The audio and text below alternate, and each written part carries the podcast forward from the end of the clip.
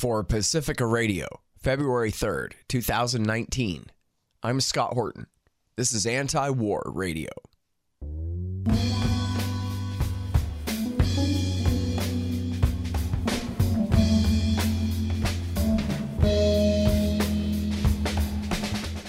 All right, you guys, welcome to the show. It is Anti-War Radio. I'm your host, Scott Horton. I'm the author of the book, Fool's Errand, Time to End the War in Afghanistan, and the editorial director of Antiwar dot com. You can find my full interview archive, more than four thousand nine hundred interviews now going back to two thousand three there for you at scott horton dot org. All right, you guys, introducing my old buddy, Greg Palast. He covered Venezuela for B B C T V and for The Guardian during uh, the Hugo Chavez years, and he has met with Nicolas Maduro and with opposition leaders, um, and he's written a lot of great books and done some documentaries. The Best Democracy Money Can Buy, uh, a couple different versions of that uh, through the years, and other stuff you can find out all about all of it at greg palast dot com. How's it going, Greg? Uh. Pretty good for me. I'm, I'm in uh, Switzerland, neutral territory, and as I'm sitting with the money, a very safe place to be. Yeah, there you go. This planet. Overseas and yet safe from American foreign policy. Interesting. yeah. yeah, but I'm ne- right next to the American money here in Switzerland. But the uh, I did just uh, get off uh, several calls and contacts with uh, people and journalists I respect in Venezuela. Mm.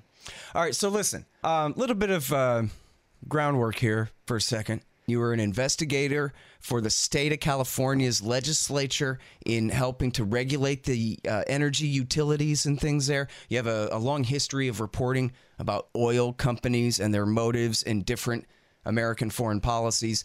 And um, I know you know a lot about all this stuff. Now, here's what everybody knows. America is pushing a coup d'etat or a coup d'etat, some kind of French term there, in Uh, Venezuela right now. They've recognized this opposition leader as the president, although so far the military is sticking with the last guy, Maduro, here. Um, but we're right in the middle of that now. So far, there's no bloodbath, but we don't know exactly. It, it very well could go that way if the Americans continue to push, and we know the history of America in Latin America, uh, how far they're willing to go. And look at who we're talking about in charge here. Wall Street Journal says as soon as they're done in Venezuela, Cuba and Nicaragua are next, because uh, John Bolton saith so. And so that's where we're at. So I want to know from you, from your perspective, Greg, really, why is this where we're at? What's the real big deal with um, America's problem with the Maduro government? And I guess what I'm really asking is which brand name oil companies are behind this and which ones aren't? Just say, I was going to time to research this, but maybe you could tell me, is there any oil in Venezuela? I'm thinking, yeah. Yeah. Okay. According to OPEC, Venezuela has the world's largest reserve of oil, about twice the amount of oil It, that's in Saudi Arabia. We ain't talking a little bit of oil. We're talking about the mother load of oil. And that's what it's about. When you talk about Venezuela, it's uh, about the oil, and the oil and the oil are the three topics. Now, supposedly the U S is concerned about the state of democracy in Venezuela, um, whereas with the other oilocracy, uh, Saudi Arabia, we don't seem to be concerned that it's run by a bunch of dictators in bathrobes, or as we call them, the royals. Um, nor are we concerned about Red China and its state of democracy as long as it's producing uh, cheap junk for uh, Walmart stores with terrorized labor forces. Um, so, you know, democracy is not our concern in Venezuela. The oil is. And in particular, the reason it is, it's, you know, look, if Venezuela played ball with our oil companies, no problem. Uh, but they, but they haven't. The, the current, uh, the Nicolas Maduro government, which uh, Maduro was kind of the handpicked successor uh, when Hugo Chavez was dying. He, uh, he, his blessing got Maduro elected, and uh, the Chavista government under Hugo Chavez, Chavez required the American, British, and and uh, and other oil companies to Um, increase the state's percentage of the ownership of the oil fields to fifty-one percent. That Venezuela, but you know, as soon as the U S heard that Venezuela was was saying that Venezuelans should control Venezuelan oil. How dare they? Um, Exxon pulled out and sued Venezuela in international courts and has been trying to push the U S government to overthrow um, to overthrow that government before and since. And so now it's gotten very, very serious. Mm. So as far as the oil companies go, it's Exxon really that's the problem here. Exxon is the is the leading force in pushing for an overthrow. Uh, B P is making noises because they would like to, to grab some of the uh, uh, some of the oil. They've been locked out of Venezuela. And now, uh, but what about the Kochs? Because I know the Kochs say they don't like uh, Trump, and they're not even going to help support the Republicans in the next election. Is how much they don't like them. And I know that you taught me before that actually they're the only ones with a refinery down there in Corpus on the Texas Gulf Coast that's capable of refining heavy Venezuelan crude. And so, okay. What's their company's role in this? I'm laughing because basically you're writing uh, the uh, the truth out uh, um, story that's about that's going to be coming out. Um, it is behind a lot of this are the Koch brothers. Uh, just to, for people to understand, Koch Industries has uh, the, some of the America's biggest oil refineries on uh, the Gulf Coast, Corpus Christi area, and. Um, They can only they can't use Texas oil, even though they're in Texas. It, Texas oil isn't polluting enough or filthy enough. You, they actually require super heavy oil. There's only two sources of that oil. One is Venezuela in quantity. One is Venezuela. That's where they get it now. So the Kochs are captive customers of the Venezuelan government, and they're paying through the nose. And they don't like that, the Koch brothers. Now, they have one alternative, which is bringing in the cheap a tar sands crud from Canada, uh, which requires, um, you know, using eminent domain across the entire body of the United States to move can oil from Canada to Texas. Talk That's about the Keystone Pipeline you're talking about. They're behind that. Yeah, I call mm-hmm. it the X L, the Keystone Pipeline X L uh, section, which is, means extended uh, length.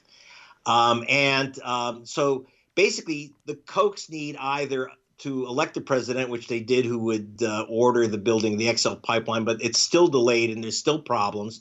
Or you can overthrow the government of Venezuela uh, and get a guy who has already pre-promised that he would resell off and cut deals with the uh, U S oil companies. And again, it's that not that the Kochs have an oil company in Venezuela. They are the, the main customer. They're the number one customer. Mm. For the oil of Venezuela, and they don't like paying the premium, and they don't want to. Okay, so now, but what's the history of that? Because they got along okay with Chavez. It was Maduro who just said, we want a bigger percentage, and that changed their mind about Venezuela. What month of what year? No, actually, uh, the Kochs have always, always hated uh, Chavez. They were always uh, at violent loggerheads with the Chavista government, because the Chavista government, even though heavy oil generally um, – is charged below um, market for uh, average oil. Uh, the Chavistas, and uh, Hugo Chavez is a very smart cat. I've, I've talked to them many times about this in particular. He knew that he had captive customers, and he really cranked it on, on the Kochs. They didn't like it. And, for example, um, you know, um, as you know, they were always helpful with the Christian right. Pat Robertson actually called for sending down an assassination squad to eliminate Chavez. And in fact, though, apparently from the tapes I received, I reported that Wackenhut Corporation hmm. may have been involved in such a problem, in, in such an attempt on Chavez.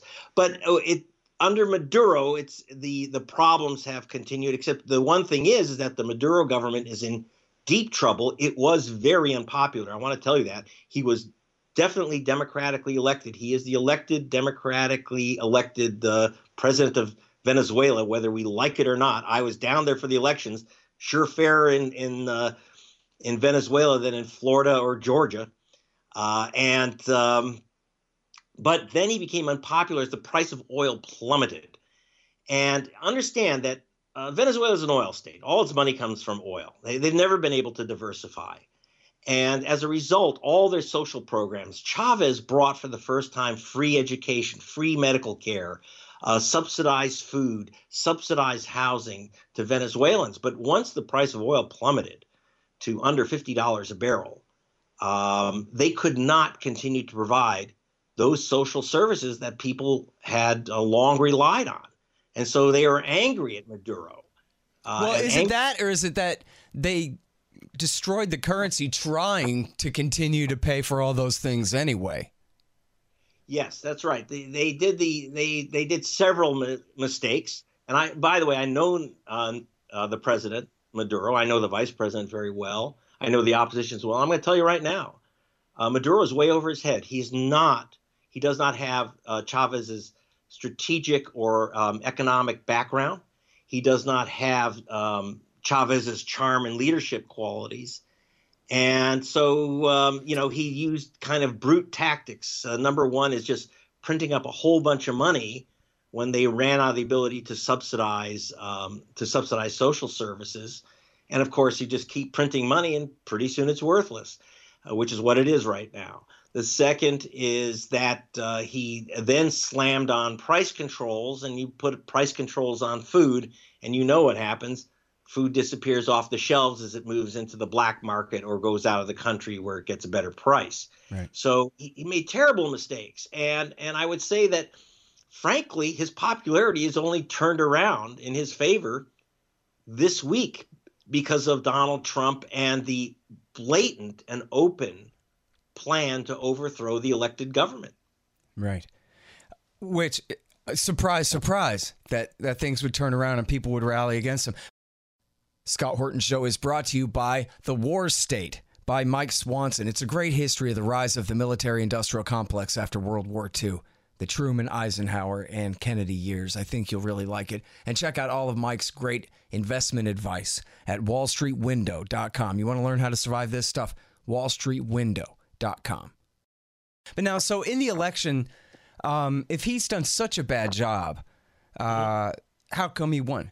And by the way, I, I got to admit, I've seen a lot of kind of repeated slogans about what a rigged and terrible messed up election it was, but I haven't seen many details about that. I'm perfectly open to the possibility. But then again, it sort of looks just like the George W. Bush years and the color-coded revolution, where this is what you do is essentially you refuse to accept that you lost and you just stay out there and complain about it and fight about it until somehow you do a push and cancel the results of the election you don't like.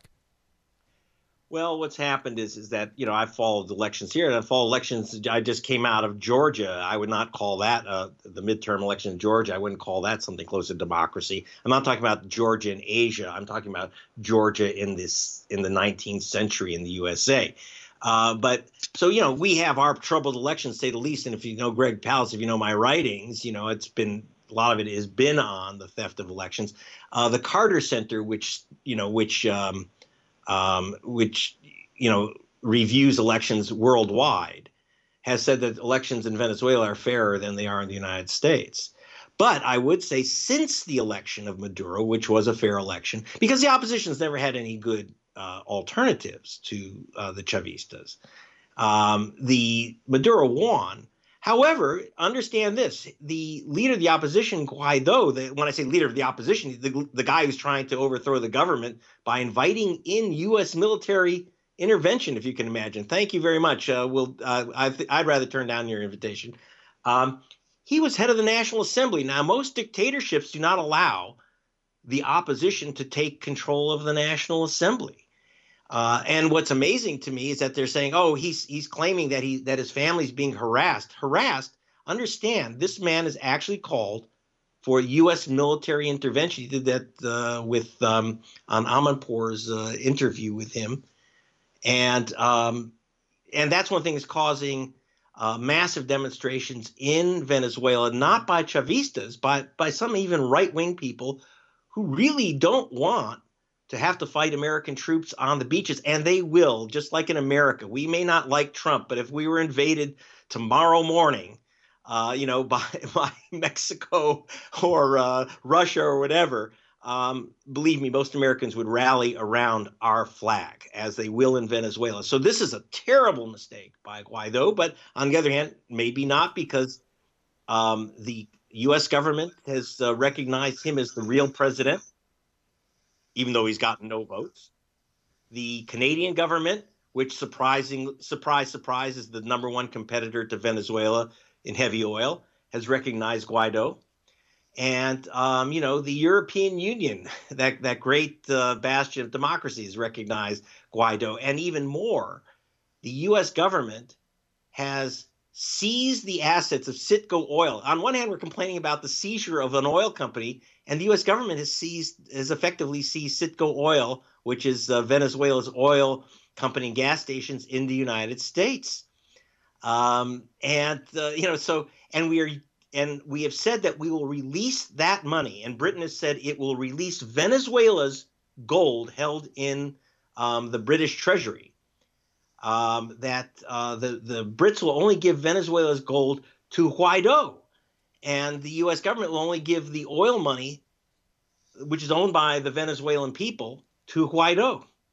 And there's a great fear. I just literally got off the phone with uh, respected journalist William uh, Catamoros in um, in Caracas, who said the, the the worry is that the money will be used by Guaido, since he's already talked about violence and using violence to take power, that it will be used to buy guns as uh, the Contras bought guns to try to overthrow the government of Nicaragua back in the eighties. So, you know, we unfortunately – Latin Americans know the history of the U S and Latin America, and it ain't always been pretty. So they, you know, because of what we've done before, I say we, the American governments and oil companies and militarists have done before, um, you know, we've scared the hell out of the Venezuelan people. They might not be crazy about Maduro.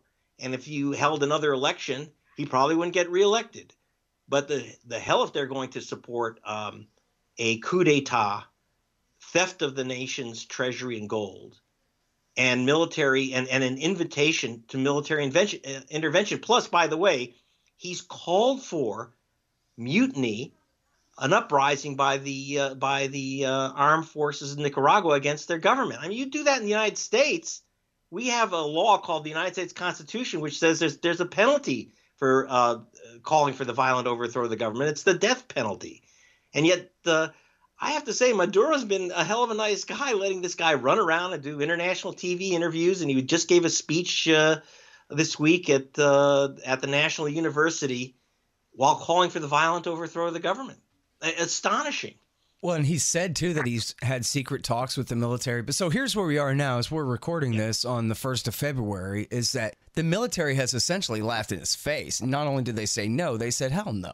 And it doesn't seem like there's really a break inside the military there. So now either the coup just fizzles and it goes nowhere because you either are in charge of the military or you ain't the state, essentially, right? Or then America doubles down and perhaps attempts to create right-wing death squads to fight, but, I mean, do they even have a constituency to arm up there? It doesn't seem like they really do. I know there are a lot of right-wing protesters and a lot of people, you know, who who uh, who disapprove of the current situation and from the right, but the idea that they're going to necessarily just be able to turn them into right-wing death squads and start a civil war or something, it doesn't feel no. right to me. It doesn't seem like probably that's next, but I don't know what they're going to do then, because otherwise they've already lost, right? Well, I can tell you how it works on the ground in, in uh, Venezuela, where you know I spent a lot of time, especially, you know, remember that back in two thousand two, the New York Times and the U S State Department said that a popular distaste and hate for Chavez led Chavez to resign from office, and he's disappeared. In fact, he was kidnapped by a rump faction of the military, backed by the U S State Department, and, and I was with B B C television. We have all the documents. We have the tapes, for God's sake. And uh, the U S tried to foment this coup d'etat. They actually kidnapped Chavez, and then a million people came out of the poor areas and filled the capital and threatened to murder all the coup leaders unless – and it was headed, by the by the way, by the um, the head of the Petroleum Association in uh, in Venezuela, who named himself president, just like this guy Guaido has named himself president. And you know, people can and and so then uh, they were under uh, fear of getting uh, lynched. They returned Chavez to office. The military stood by the elected government. They are uh, somewhat like the U S military in that, you know, it'd be pretty hard to convince the U S military, no matter who is president, to overthrow the elected president. Venezuelans are very proud, patriotic people, and they are not going to overthrow their elected government at the behest of foreign oil powers. It's just not going to happen. The, what may happen, and I could see this might actually end up in the overthrow of the Maduro government, is this financial squeeze where they've literally, the British government has seized Venezuela's gold. And when we say the British government, is when I worked with the B B C, um, when I talked about uh, the British intelligence agency, M I, I talked about M I six. I said, what is their relationship to B P? And, and, and one of the board of directors of British Petroleum said to me, M I five and M I six are British Petroleum. I mean, so you're talking about a foreign um, intelligence agency seizing the gold of Venezuela. You're talking about the Trump government uh, seizing the oil company and oil assets and oil monies of Venezuela and the Venezuelan people. It's not, it's not the Venezuelan oil company. It's the Venezuelan people's oil company. And but that may result in, in such an economic collapse in Venezuela that people will feel that they have no choice if they want to eat, if they want to function. They ha- will have no choice but to let, in effect, the U S, uh, the, you know, the Trump administration name their president. I've seen this happen. Uh, I've seen this happen in other countries before where they basically throw up their hands because people have to survive. Mm. That may work. I can tell you this, it, military intervention will not work. You will have every Venezuelan, right, left, center, you name it, hit the beaches with their own weapons to fight off an invasion. It would be like Bay of Pigs, except bloodier and awful. I hope this never, I can't imagine that even Agent Orange in the White House would come up with something that nuts. Well, I mean, and when Bolton... Bolton had his notepad with five thousand troops to Colombia written on it. What are five thousand troops going to do? Who do you get that advice from? Paul Wolfowitz or something? Give me a break. Um, yes. Well, this so is, I, say, I, I don't know what that was supposed to be, but it was nothing. So, but now let me ask you this. As long as we're talking about this, the economic squeeze here, uh, many of the defenders of, and even critics of the Venezuelans have said that Uh, the worst of the hyperinflation actually came after the sanctions, and because of the sanctions, because part of them was actually the removal of Venezuela from, they weren't specific. They said international banking system. So I don't know if they meant the Bank for International Settlements and SWIFT or what. I don't know the details, but they essentially Everything. they were saying that it was the, the Treasury Department's war against the Venezuelan economy that really destroyed their currency more than just monetary inflation did. But do you know the timeline on that and whether that really holds up? Yes. Oh, well, um, starting last year, um, the U S government was able to cut off. I mean, we've, we've run an embargo. And when I say embargo, don't think about ships in the ocean like during the Cuban Missile Crisis or something like that. This is an act of war. Embargoes are act of wars. And and today, you don't put ships out in the ocean to embargo a nation. What you do is, as you mentioned, uh, people may not know what SWIFT is. It's the international system for clearing currency movements and clearing checks internationally. And you can't function without being able to move, you know, like Venezuela sells oil at a Citgo gas station in New York. It can't get that money if if they're cut off from the Swiss, uh, SWIFT system. And, of course, um, the U S has literally cut off transactions to um, Venezuela. Um, you know, I can't – I have a guy, a photographer down there. I can't pay him for his uh, for his photographs uh, because I would literally be breaking U S law now. People don't realize that any uh, monetary transaction with Venezuela, the British government, the European, uh, you know, the uh, European Union have all done everything that they can to cut off Nicaragua. Uh, excuse me, I keep saying Nicaragua because it's kind of a repeat of what we did in Nicaragua. To, you know, that failed. But uh, what we've done to Venezuela is make it impossible for them to operate. No nation could withstand this. It's not a matter of that they're being badly managed. And by the way, I think that they are being badly managed by the Maduro government. Uh, however, uh, Canada, if we embargoed, did the same thing to Canada and said, we will not take your oil, we will cut off payments to Canada for your oil and resources, uh, you will have no ability to clear your checks internationally, Canada would implode. And so it's not, you know, uh, does that mean that Canada is badly run or terribly run or that they have a dictatorship? No, it just means that when you're under the uh, financial uh, um, siege, and it's really a siege it's almost impossible to maintain an economy. And, and again, I'm not saying that Maduro knows how to handle this crisis situation well, but um, he didn't create the crisis. Yeah. Well, and I want to get back to also, apparently from the point of view of the majority of Venezuelans, they still prefer him to the right because the right doesn't have anything to offer that they're willing to accept. And of course, all of this is just assuming any of this is America's business at all. We're just talking about um, because because, you know, people's opinions uh, do weigh heavily here. And there are a lot of people rallying around this. This is another like bombing Syria moment where people love Donald Trump all of a sudden because he's harnessing well, American power to do good in the world. So people are looking at it that way. So I always The first question always is, how is this the U S government's fault first? And um, and then we get to everybody else's responsibility because they are the only trillionaires in the world, the U S government. They are the world empire. And so uh, they are the deciders of so many of these things. So that's why I try to really emphasize that, because America is the eight trillion ton gorilla. Uh, U S A is, I mean to say. What to me is frightening is that the Democratic Party has been missing in action. They've joined in the in the attack pack, and the New York Times, the Washington Post, National Petroleum Radio, the whole gang has talked. You know, they they love this guy um, Guaido because he went to George Washington University. He's a white guy. By the way, one one thing you cannot leave out of this, you cannot leave out of this, Scott, to understand Venezuela is the racism. We're talking about uh, a white minority.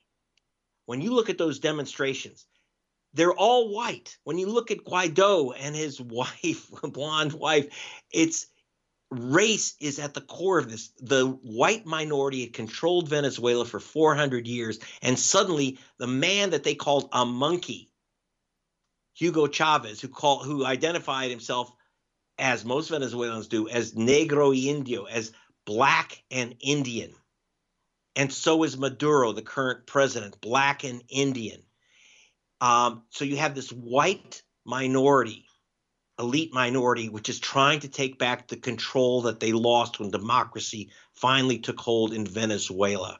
And that's how you know that that Guaido does not have popular support, because if you look at him and you look all around him, it's the white English-speaking minority. And um, but, of course, these are the people that charm the U S press, uh, you know, with their with their grace and, and elite manners and wonderful English. But this is not the majority of Venezuelans. Yeah. Well, I'll tell you what, I'm going to have Max Blumenthal on later on. Um, he's got a great piece about, you know, the inner workings of the right wing here and the uh, how the U S A made uh, this guy. Uh, and his and his group and all of that, and including a lot about the Kochs and their direct involvement, and they're right at the heart, not just of intervention, but intervention in the name of liberty, when yeah. the, the military about- and the C I A and the N E D are the exact opposite of that and couldn't possibly be a means to that end. So, got to call the them out. Are we liberating the people of Venezuela or liberating the oil of Venezuela? Yeah, obviously the latter. All right, the great Greg Palast. Thanks so much for your time, Greg. Great to talk to you again. Thanks, Scott. And uh, Lenny Badpenny, I keep thinking she'll turn up, but I haven't seen her in a while. But tell her hi for me. I will, absolutely. Bye. All right. The Best Democracy Money Can Buy. That's the book and the documentary and all of that. greg palast dot com. All right, y'all, and that's it for Anti-War Radio for this morning. I'm your host, Scott Horton. I'm here every Sunday morning from eight thirty to nine on K P F K ninety point seven F M in L A. Check my full interview archive, more than four thousand nine hundred interviews now going back to two thousand three at scott horton dot org. See you next week.